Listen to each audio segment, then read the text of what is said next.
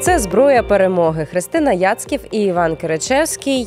І сьогодні ми зібралися поговорити про речі, які, як на мене, самі собою зрозумілі мають бути. Коли ми говоримо про е, мобілізацію, коли ми говоримо про те, що велика кількість українців іде у військо і зі зброєю в руках е, захищає країну від ворога, ми якби сподіваємося на те, що зброя в руках то буде.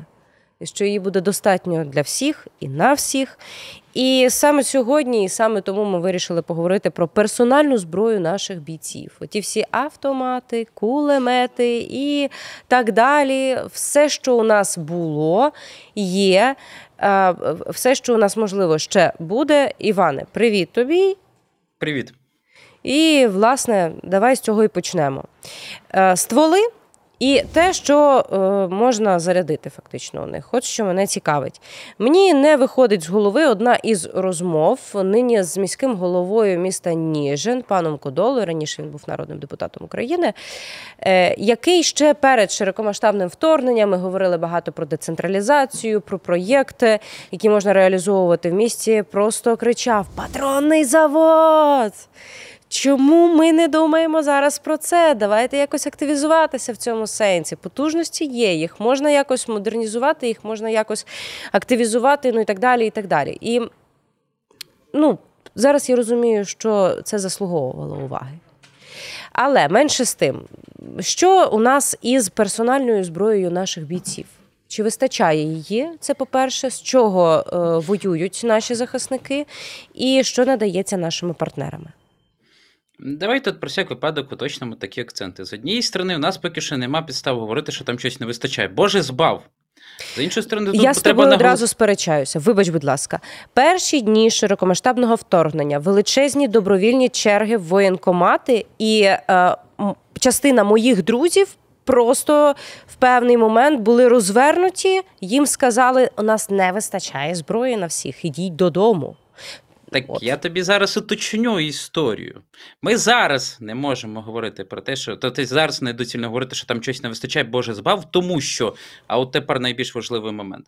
Ми навіть в плані поставок стрілецької зброї в чомусь залежні від допомоги західних партнерів, тому що ну раз на то пішло. Армія США, скажімо так, ще не оголошувала, що вона закрила свою програму по викупу всіх доступних у світі автоматів Калашнікова. І похідних від нього для Збройних сил України. Там, е, коли мова про всі доступні, там буквально в сенсі кілька винятків, які можна перерахувати на пальцях однієї руки болгарського і східнонімецького походження. Ну, бо там з патронами проблема. А треба ж знайти автомат ще й патрони. Тим не менш, це продовжується. Якщо вже говорити про початок повномасштабного вторгнення, то ще один специфічний нюанс, на якому варто наголосити увагу. Чомусь думають, що нам США та інші західні партнери постачали зброю як для партизанських формувань. Ну, що готувалися до партизанської війни, що тут все впаде. Але ж давай не подумаємо. Важкі кулемети Браунінг, автоматичні гвинтівки М10 Гаранд, які потім ну, опинились в руках нашої територіальної оборони, Е, помп, е, дробовики помпові, які там використовує морська піхота у вуличних боях. Ну це все роздавали саме під піхотну мобілізацію. Тобто, все-таки давали цю зброю для того, щоб ми могли озброїти організовані піхотні частини, регулярну армію. Ну тобто, це таки була допомога спрямована саме на те. Можливо, не ну, західні союзники десь розуміли баланс нашої там індивідуальної там колективної зброї для піхоти, і в першу чергу давали те, щоб дозволило би розгорнути в мобілізаційному плані військо. Давай ще ж пригадаємо такі історії. От ми можна пригадати історії, де розвертали, бо не вистачало автоматів, а можна пригадати про те, що як там мобілізованих буквально на ходу вчили стріляти з Енлау і Джевеліна, тому що от, ну і саме цьому цим ці е, е, системи збройні заслужили свою славу, тому що не просто високотехнологічні і ефективні, але ще й прості до освоєння буквально вчорашніми цивільними людьми. Ну тобто, вона ж така ситуація специфічна. В нас справді, якби ми покладалися тут виключно на свої якісь там ресурси. Стрілецькі, нам би зброї могло би не вистачити, навіть стрілецької для розгортання мобілізації.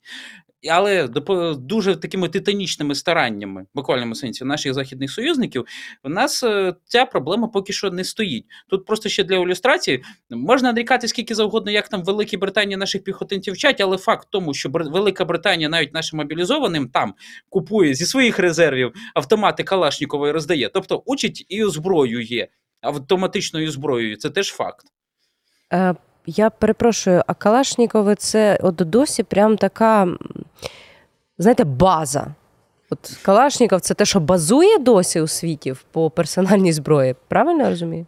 Ну, не те, що прям в арміях як строєвач зброя, але ну просто вільні запаси є. В армії в США там навіть десь випускають для цивільного обороту якісь різні копії Калашнікова. Тобто тут мова не про те, що там АКМ чи АК-47, чи якісь от такі базові моделі, просто похідні від Калашнікова, які всюди могли виготовлятися в світі. Ну, в цивілізованому світі, звісно, не в Російській Федерації, є там сателітах, ну а десь там країни Східної Європи, е, там те ж саме е, США там Північна Америка, ну десь он там.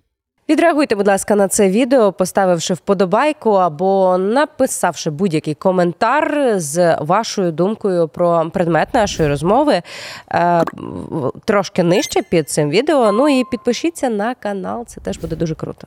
Тож, автомати Калашнікова, які всюди по світу закуповують штати, викуповують штати і е, власне поставляють нам. Є і приємні історії Браунінги, про які дуже класно відгукуються наші захисники і вважають за честь потримати їх в своїх руках і використати за призначенням. Я думаю, що це не е, єдина зброя, якою тішуть нас наші партнери, і власне дещо ми вже пригадали в першій частині нашої програми. Але е, оцей от, оця от історія з АК як базою означає, що власне Російська Федерація ніколи не ну найближчим часом, принаймні, не має відчувати недостачі в персональній зброї для їхніх е, мародерів, гвалтівників е, і завоювателів, так званих. Е, Іване, які перспективи у Росії взагалі в яких об'ємах вона досі створює автомати Калашнікова? Наскільки це ефективні історії? І можливо, де по світу вона зараз шукає персональну зброю для своїх негодяїв? Ну, дивись, тут е, щодо того, що у росіян по автоматам, не варто з однієї сторони думати, що у них там прям все поставлено на ж такі дуже шалені темпи виробництва. Ну тому що, якщо пригадати деякі історії, які там були, що вони там десь примусово мобілізованим трьохлінійки давали, або там частково мобілізованим своїм давали ржаві автомати. Ну, можливо, це все-таки були ексцеси виконавців на місцях. Тобто, які мобілізаційні резерви дістали, ті віддали. Тому що а, або тут... це був задум е, ліквідувати, ну позбутися великої частини нашого українського населення, трошки заблукалого, але нашого населення з наших ну, окупованих територій. Ну тому що, на жаль, тут, якби якщо йти з трьохлінійкою часів Другої світової, ну або там Маузер 98, що з того насправді було, якої там 5 патронів в магазині угу. проти противника озброєною стрілецькою зброєю. На жаль, тут результат те, що передбачуваний. А що стосується Росія, можливостей технологічних, називаємо так, то на превеликий жаль для нас. Е, росіяни ж мали на початок найбільш він повномасштабного вторгнення найбільш масовим АК-12. За російськими мірками це був сирий недоведений автомат. Власне, чому окупанти їх так часто кидали е, на полі бою перші тижні війни, і потім навіть цей так званий існення спецура е, потім просила просто дайте АК-74, бо хоча б на АК-74 влазив глушник на відміну від АК-12. Але парадокс був в тому, і це якраз повертаючись до тої історії, щоб підкреслити, наскільки ти була ти слушно писала ситуацію перших тижнів війни для нас виход для наших військових. А К-12 це був ну такий непоганий трофей. Навіть Буданов тоді фотографувався не з канарійками чи акваріумом, а за К-12 там заднім, на задньому тлі. І трофейні автомати теж мали обороти. І на наш превеликий жаль, ну росіяни змогли виправити якісь базові проблеми цього АК-12 і поставити його у війська. Якщо говорити про по світу, ну скажімо так, не виключено, що у когось Росія ті самі патрони калібру 7,62 і 5,45 вона колядує. Ну, тих самих uh -huh. Північної Кореї, М'янми, ну кого можна наколядувати наколюдувати е, ну, набої, боєприпаси радянських калібрів. Але є ще факт, що Росія запустила з Індією спільне виробництво цих самих АК-104, інший тип. Це вже якраз під час повномасштабного вторгнення. Там, правда, така своя діалектика виходила, що від літаків Індія відмовилась, від танків відмовилась, від чогось важкого відмовилася, а от автомати в росіян вони з радістю взяли і готові виробляти далі. Тому от таке. На жаль, ворог е, тут все-таки в технологічному плані працює і, видно, сподівається ще покластися на ті мобілізаційні резерви із старих автоматів, закладених на зберігання ще за радянські часи. Ну, тим більше, що ці всі формати масової мобілізації, які там Росія собі зараз проводить, ну це всього на всього така бліда тінь радянських мобілізаційних планів, під які під які були ці масові виробництва автоматів, кулеметів і угу. набоїв до них. Про набої. Е, міністр оборони вже екс Резніков озвучував нашу потребу, щоб не сказати дефіцит. Це якесь шаленство, якщо це чесно, по е, цифрі 64 мільярди. Е, скажи, будь ласка, чи. Ну, тобто, я розумію, що це це число воно дуже живе і ледь не щодня воно змінюється, правильно? Ну, десь так. Тому що що ж, ну тому що ми ж витрачаємо патрони не тільки на полі бою, але для того, щоб збивати ті самі шахеди. Не скажу як зараз, але за прикладами перших тижнів цієї загрози, ну вважало, що на збиття одного шахеда треба 800 набоїв. Вау. Окей, а, ну на на жаль, або ну так сталося, приймаємо реальність як даність, але в Україні із виготовленням набоїв не все було в порядку до широкомасштабного вторгнення. Ну, із живих підприємств можемо згадати Форд із системи е, МВС, який був розташований в Вінниці. Але про всяк випадок для ілюстрації цього мема про не побудували патронний завод. Ну, от Є приклад Казахстану, який от взяв і зробив, побудував патронний завод, щоб обезпечитися від поставок з Російської Федерації ще до подій січня 2022 року. Ну, от них там дуже потужне виробництво, але це дуже потужне виробництво давало обсяги ну, десь кілька мільйонів набоїв на рік. Ну, тобто, знаєш, ми б, якби побудували 100 Е, таких патронних заводів в себе, нам би все рівно було б недостатньо, довелось би теж би покладатися на зовнішню допомогу. Ми вже зійшлися на тому, що базуємося на автоматах Калашнікова різних модифікацій. Дякуємо наших нашим партнерам за те, що вони шукають це по світу, е, знаходять і передають нам. Не треба дивуватися, якщо е, десь наші використовують ці кулемети Максим і Дегтярьова, і ну нічого катастрофічного в цьому немає. Використовують слава Богу.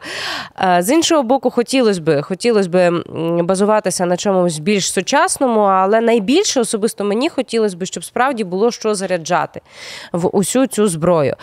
Які перспективи спільного виробництва саме патронів такого безперебійного? Як наводнити, Іване, нашу лінію зіткнення, наше поле бою е, просто безлімітом того, що стріляє?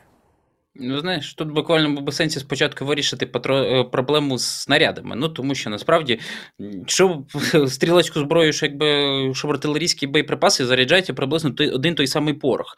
І насправді, якщо навіть брати нашу проблему, крім так західної півколі, там ж історія не тільки в тому, що там десь потужності не вистачає, наприклад, по снарядам, кілька uh-huh. там десятків заводів в Європі, які роблять снаряди калібру 155 мм. Сировина, сировина під то все. От, е, Зокрема, е, під виробництво того самого пороху. Пригадую, що як тільки починали обговорювати проблему е, того, що треба буде інтенсифікувати в Європі виробництво снарядів, ну виникла історія. Селітру, Порох, де будемо брати. Да, навіть не те, що порох, селітру для виробництва пороха, або забрати всю під снаряди, або все-таки щось залишити фермерам напередодні їхньої посівної кампанії. Ну, здалось би, якби як це все перетинається іноді фермери і та зброя, але не будемо про це сильно розгорнуто. Так от, видно, все-таки поки що стоїть ще питання так, що от е, треба вирішити в першу чергу з тими з артилерійськими боєприпасами, а далі можна вирішувати щось із патронами. Тим більше, що давай ж так поставимо питання.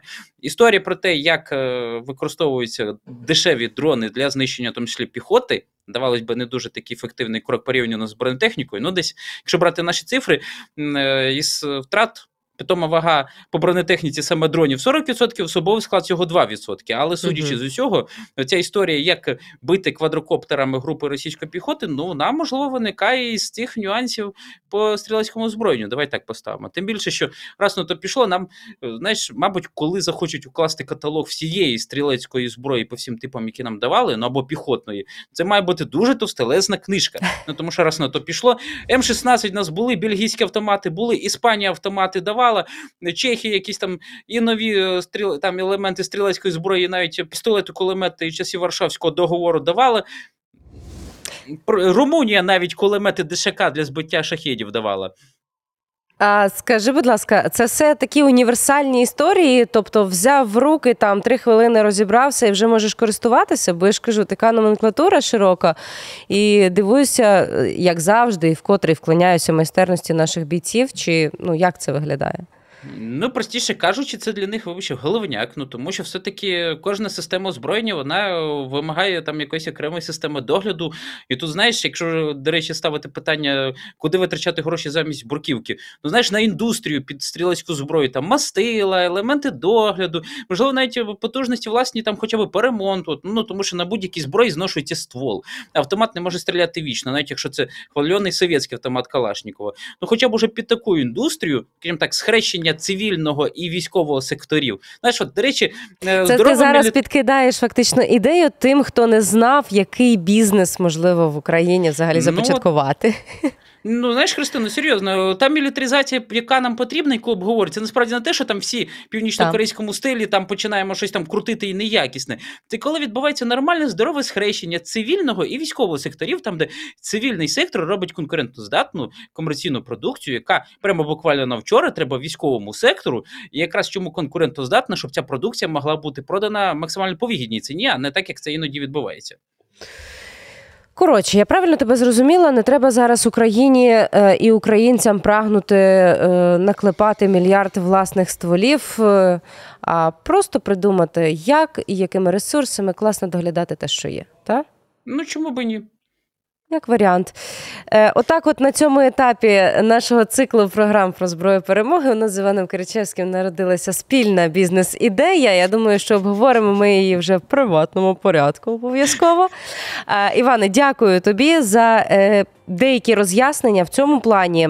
Е, це була зброя перемоги. Дякуємо, Іван Киричевський, Христина Яцьків. Почуємося, побачимося.